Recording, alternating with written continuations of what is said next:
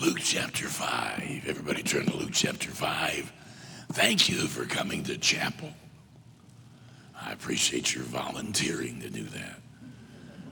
I know you had the option to sleep in, and you chose to get up and come to chapel. Some of you had to get up before breakfast. Yeah, that's impressive. Some of you just learning that the sun rises gradually. It's always been up there in the sky by the time you got up, and now they're teaching you some things about physical science along the way. Talk to you today about starting to serve Him, getting to know Him last night, starting to serve Him. This event follows, it is after Matthew chapter 4, Mark chapter 1, where the Lord Jesus said to Peter and to Andrew, Follow me and I'll make you fishers of men. It's after that. At that occasion, they left their nets and they followed him. But strangely, we see them later. Verse 2 he saw two ships standing by the lake, but the fishermen were gone out of them and were washing their nets. And he entered into one of the ships, which was Simon's. Now think about that. Anybody from a family that owns a boat? Uh, imagine you down to the lake, take your boat in, back it down the ramp, winch it off the trailer, tie it off to the dock, go park your truck, and you come back and somebody's sitting in your boat. What would you say? Hi, how y'all doing? I was born in South Carolina. Grew up mostly in Michigan, graduated high school and college in South Carolina. And I know, some of you Yankees don't know this, y'all is not plural, y'all is singular. All y'all is plural. And all y'all's is, plural possessive. But I mean, I want you to get the picture. Jesus walks over and gets in Simon's boat and sits down, acting like, like he owns the place. Well, I guess he does. The earth is the Lord and the fullness thereof. The Lord Jesus can never intrude. He can never ask too much of us. Now he makes some request. He prayed him that he would thrust out a little from the land. And he sat down and taught the people out of the ship. Now, when he left speaking, he said, Simon, launch out into the deep and let down your nets for a draught or a draft. And Simon answering, what is the correct answer to a command of the Lord Jesus? Yes, sir. Right away. I'll be glad to. That's the only right answer. Simon answering said to the master, We have toiled all the night and have taken nothing. Nevertheless, at thy word, I will let down the net. Jesus said, Let down your nets. Simon said, I'll put one net in. I've been washing them. I'm tired. I fished all night. Won't anything to catch. I'd like to get a little rest before I have to go out again this night. I put those nets in water. Got to clean them, clean them up again. And Jesus, you know the preaching business. You asked to sit in my boat and talk to the crowd. I said, fine. Didn't ask you how long you're going to be there. When I get the boat back, what all you're going to do, I just let you use my boat. But I, I know the fishing business. We're professionals, Lord. If there are any fish to be taken out of this body of water, we'd have caught them last night. But I'll humor you. and I will put one net in the water because we ain't going to catch no fish anyway. And when they had this done, verse 6, they enclosed a great multitude of fishes, and their net brake. And they beckoned unto their partners, which were in the other ship, that they should come and help them. And they came and filled both ships so that they began to sink. When Simon Peter saw it, he fell down at Jesus' knees, saying, Depart from me, for I'm a sinful man, O Lord. For he was astonished. And all that were with him at the draught of the fishes which they had taken, so also James and John, the sons of Zebedee, which were partners with Simon. And Jesus said unto Simon, Fear not from, what's the next word? Henceforth, thou shalt catch men. Lord, open our hearts to your truth. Direct, please, and empower me by your Spirit. We promise give you the praise for all the good that is done. Teach lessons to us that will help us in our college days and all through our time of serving you. We thank you in Jesus' name. Amen. Some of you are settled. You're called. You know what God wants you to do. You'll need to, to develop while you're here. Some of you are surrendered. You're called and you're willing, but you don't know what God wants you to do. You need to determine, uh, determine that. Maybe in an interview day, you'll talk to somebody and the Spirit of God will say, Yeah, that's what I want you to do. Some of you are stubborn. You know God wants you to serve Him, you're not willing to do it. You're held back in an area like my dad. I'll do anything except be a pastor. Some of you are seeking. You're willing. You're surrendered. You'll do whatever God says, but He hasn't called you yet. As far as you know, you need to discern. And some are sojourning. You're just here. It's good to be here. It's a good place to be.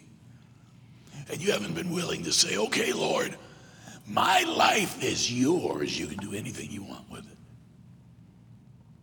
See, it's an amazing thing how many times we think we are smarter than God.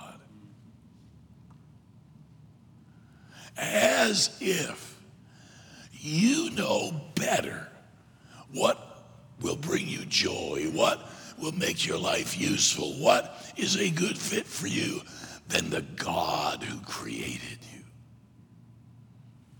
Solomon said, Who knoweth what is good for a man in this life? Answer nobody, just God.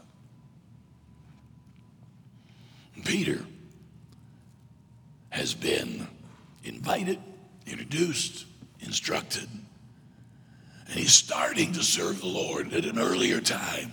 Jesus said, Follow me, I'll make you fishers of men. And he and, and Andrew left their nets and followed Jesus. But now we find them back fishing. Their service was intermittent. They followed him, they left their nets. Now they're back to what they were doing before. He hasn't learned that serving the Lord Jesus is not an on again, off again thing. I beseech you, therefore, brethren, by the mercies of God, that you present your body a living sacrifice. Sacrifices never come back. Sacrifice is never temporary. Sacrifice man then say, I'm going to be crucified at three o'clock this afternoon, but let's have lunch at five. Peter hadn't learned that. His service is intermittent. One foot in his old world, one foot with Christ.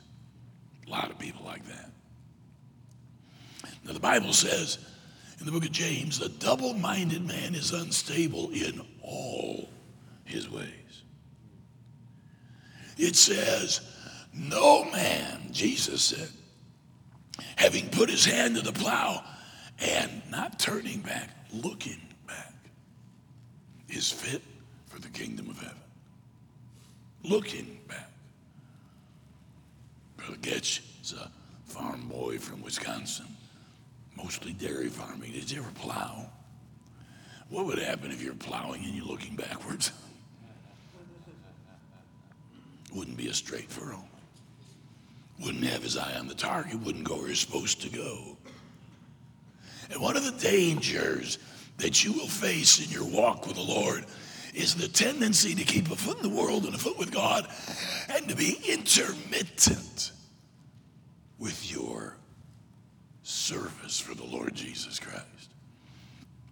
I got out of high school when I was 16 years old. Started college when I was 16. Worked my way through, ran out of money more than once. And one day I said, I am tired of this. Barely getting by, scratching to get my bill paid enough to take my exams.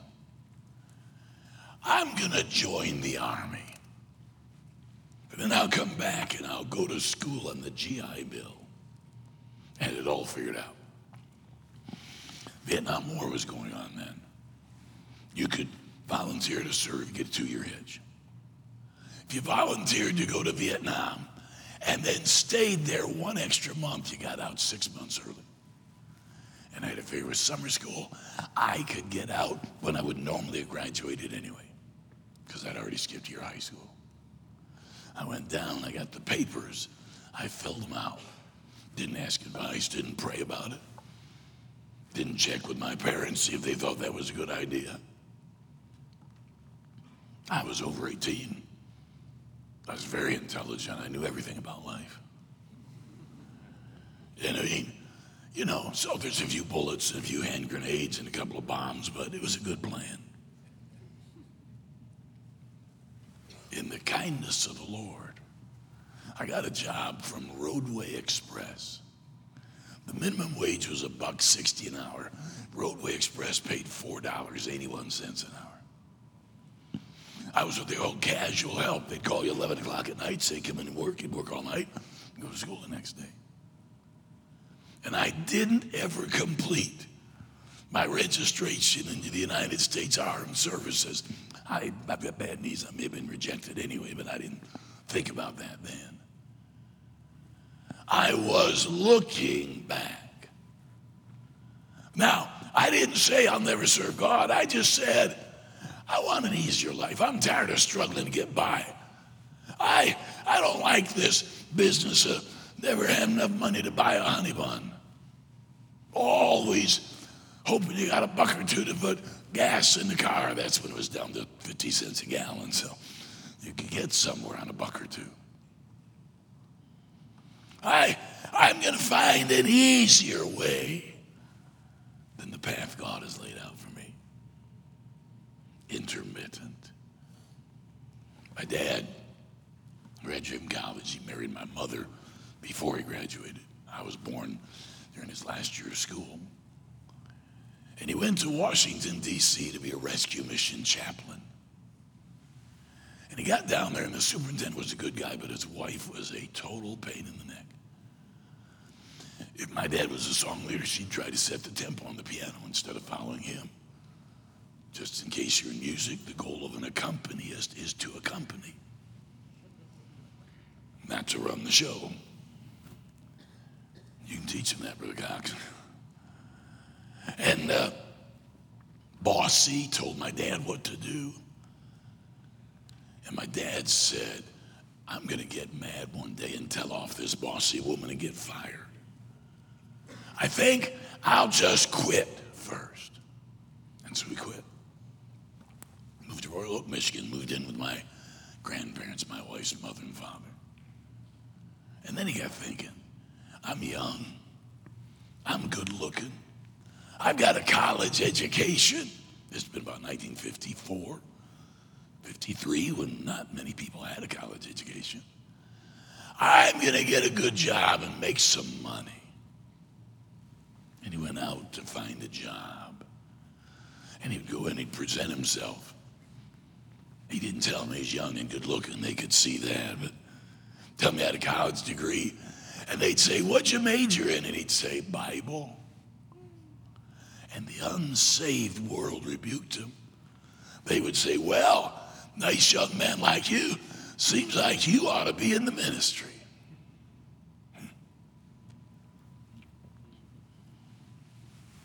And he was backslidden for about six weeks. And then he said, All right, Lord. Wasn't long after that, God sent him to the Perry Baptist Church, had a fabulous ministry there. From there to the Detroit Rescue Mission. Dad had a tremendous ministry there. Started the radio broadcast, the camping program, the medical clinic, the ladies program. Built the building that they're still in. Today, it is the largest rescue mission in the world. Last I knew, and this was probably 10 years ago, their budget was $20 million a year. They built on the foundation God used my dad to lay. But he wanted to maybe go back. You're going to be like that. Hey, can I tell you something, young people? The lessons you learn by being in trouble, wondering how you're going to make it, and seeing God provide will stick with you the rest of your life. God does not want you to wait until you're out from college to trust Him. He wants you to learn to trust Him now. Intermittent. My favorite Bible commentator is John Phillips. John Phillips got out of the ministry for a while. He'd been badly treated, he was wounded, he was troubled. He had a friend, had a big trucking company, and he hired him, and he had a great job and tremendous opportunity for advancement, making lots of money, and he was miserable. He preached at a little church nearby where he was working, and a friend of his heard him, and he said to him, Man, if I could preach like that, I wouldn't work for a trucking company. It unsettled him, but he kept working, kept making money, kept being miserable. Finally, one day, a Christian businessman, a godly man, took him out to lunch and said, John, you are wasting your life. And within a month, John Phillips was back in the ministry. I, I commend to you his commentaries. An amazing man. At the end of his life, he joined Bobby Roberson's church in Walkertown, North Carolina. Bobby Roberson never finished the eighth grade. And this brilliant, educated man put himself under the leadership of that godly, uneducated man. His funeral was at that church. And the rest of his life served God. Intermittent service. I hope you never look back like I did. I hope you never turn back like my dad briefly did and John Phillips did. But if you ever do, I hope you come back to God really fast. His service was intermittent, it was intense. Now, here's what Jesus asks of him after he's gone back to the old way of life. He's been called, he's left his nets, but he's back fishing he said to a man who had worked all night, Can I use your boat? Tired. Man, you ever work all night? Feel wonderful in the morning, don't you? I have been so tired after working all night that I felt like I was watching myself do stuff. Does that make sense? An out of the body experience. And Jesus, Jesus could have done something else. There was probably people had boats that hadn't fished all night. Jesus could have walked on the water. Jesus could have had one of his wealthy followers, and he had some. Joanna, the wife of Chuza, Herod steward, followed him, ministered to him for substance. And Jesus could have had one of them build a nice dock and a big gazebo out of the end with a soundboard, but he used the boat of an ordinary fisherman who had worked all night. Can Jesus use your boat? Can he use it when you're tired? You're going to say, man, this is so hard. I am so tired. I got tired of the rules. I got tired of the studies. I got tired of the rainy South Carolina winters. I got tired of my roommates. I got tired of working and studying and never having any time for myself.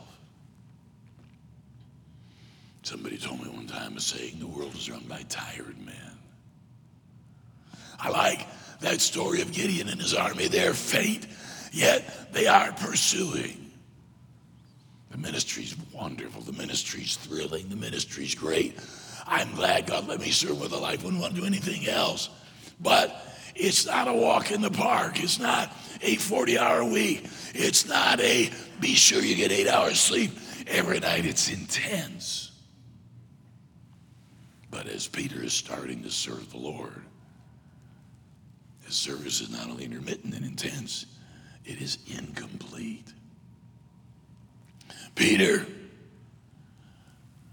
put all your nets in the water, and I'm going to give you a great big catch of fish. Well, I'll put one net in. Always something about us that wants to negotiate with God. Do a little less than He wants us to do. I don't like working on books. My books will be available. You can buy them each for 10 bucks a piece. I'm not even going to tell you about them, but a lot of people buy them. I think they'll help you, and they're surely a good deal. You can sell them on eBay and make money. My wife's will be back there. But man, I hate the detailed work of writing. I hate going over and proofreading and adding things and correcting things and researching things. I don't like it. But my books may last longer than me. They will go places I've never been. They will be read by people I've never met. They will help people I don't even know. Now, my books are my loaves and fishes. I preached a series. Somebody typed it up. We went back and forth, did the somewhat arduous process of getting them ready to print, and then God multiplied them. But I, I have trouble disciplining myself to sit down and write. I don't have trouble working. I live on the country on 10 acres. I'm always cutting trees and clearing brush and running stuff through our wood chipper, planting new things around the edges of the yard. But I just don't like that. There's some area of your life that God wants you to serve that you don't like. There's some things that'll be essential for you accomplishing God's will for your life, and you'll resist. And like Peter, you'll think you know better than him. And you say, Well, I'll put one net in. Incomplete.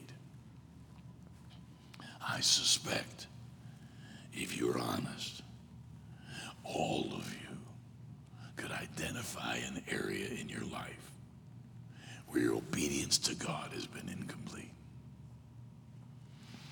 a couple songs still hidden on your phone somewhere that God didn't want there. A couple links to somebody or something that ought to be deleted. An area where God wants you to be involved and you don't like it. It doesn't appeal to you. It's not what you want. Maybe as you end up in a ministry, God's going to push you somewhere and say, no, no, that one takes too long. That one's too hard. That one's too demanding. I want to do something easier. I'll serve God, but Lord, just one net, if you don't mind. Thought he knew better than the Lord Jesus. See, Jesus not only expects us to serve him when it's inconvenient, Peter been working all night, but he expects us to serve him when it's illogical dumb time to go fishing. It's about noon by now. Any fisherman goes in the morning the evening. Noon, the sun's warm, the water's hotter, the fish go deep, the bugs they eat aren't on the surface of the water. Dumb time to go. Peter says, No, we don't need all the nets in. I'll put one net in, and he does. And by the way, the Lord let him get away with his incomplete obedience. God doesn't force you to serve him. He calls you. He prompts you, he guides you, he convicts you. He'll judge us. But he wants volunteers. He wants people who are willing when he says, Would you thrust out a little from the land? And then would you launch out into the deep to do whatever he tells us to do? They throw the net in the water, they get a big old catch of fish. So many fish, Peter's net begins to break. They call James and John, their partners. They get the fish into the boats, and both boats are so full they begin to sink. I have always wondered, Dr. Getch, if they put all the nets in the water and could have drug them behind the ship and they wouldn't have broken, how many fish they'd have caught then. See, I have, maybe you do too, maybe you're a better Christian, maybe you don't. I have a tendency to negotiate with God. Well, God, maybe not that. How about this? I started it at our church something called the Faith Building Offering. Big offering every year to improve our facilities, and we do some other things with it. By faith, we're helping our buildings, and we're building our faith by giving. In the first year, the Spirit of God told me to give $10,000. I didn't have it. But I told everybody, to give what you can up front. Commit to give the rest during the, the course of the year. And God helped me, and I gave the 10000 The next year, he told me to give a little more, and the next year, a little more. And finally, one day, I said, Lord, I can't keep giving more money every year. If I do that, pretty soon I'm going to be giving away more money than I make. Only the government can do that. Lord, I'm giving three times as much as anybody else. I don't need to give more money this year. You see, you need to keep God in the loop about things. You need to inform him about things that he wouldn't know otherwise. I was teaching a Bible study on Wednesday night. I was talking about trusting God. And the Spirit of God said to me, Can you trust me? And I said, Lord, this, this is for them. And he said, Can you trust me? And in that moment, I did the hardest and the most important and the sweetest thing and the most valuable thing a child of God can ever do. I surrender. Stop arguing, started saying, Yes, sir. I heard a story about a wealthy man. He'd given enough money to build an entire church building, bought the property, furnished it, everything.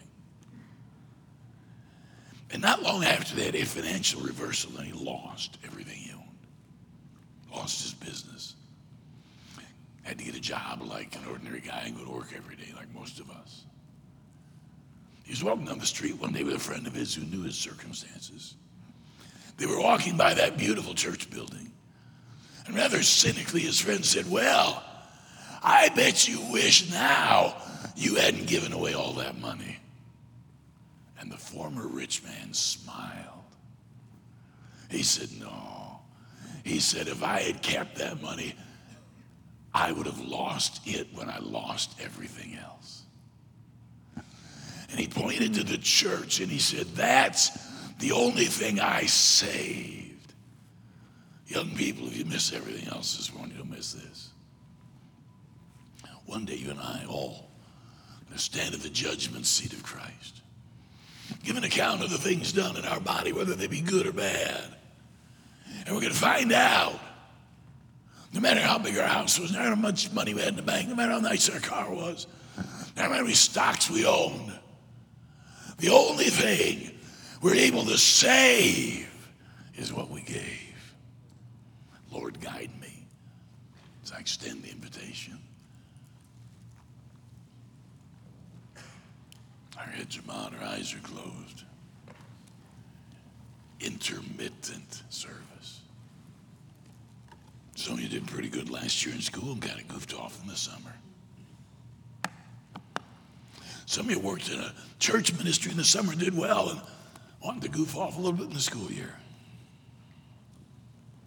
One net, one foot in the world, one foot with God. Negotiating with God. God, that doesn't make sense. Let's do it like this. So here's my question. I wonder who's here this morning. And you say, Brother Ouellette, I'm not perfect. I need to grow and develop. I want God to use me and work in my life this year. But so far as I know, there is not an area where I'm holding back. There's not an area where God wants nets and I'm putting a net. There's not an area where I go back to the old way.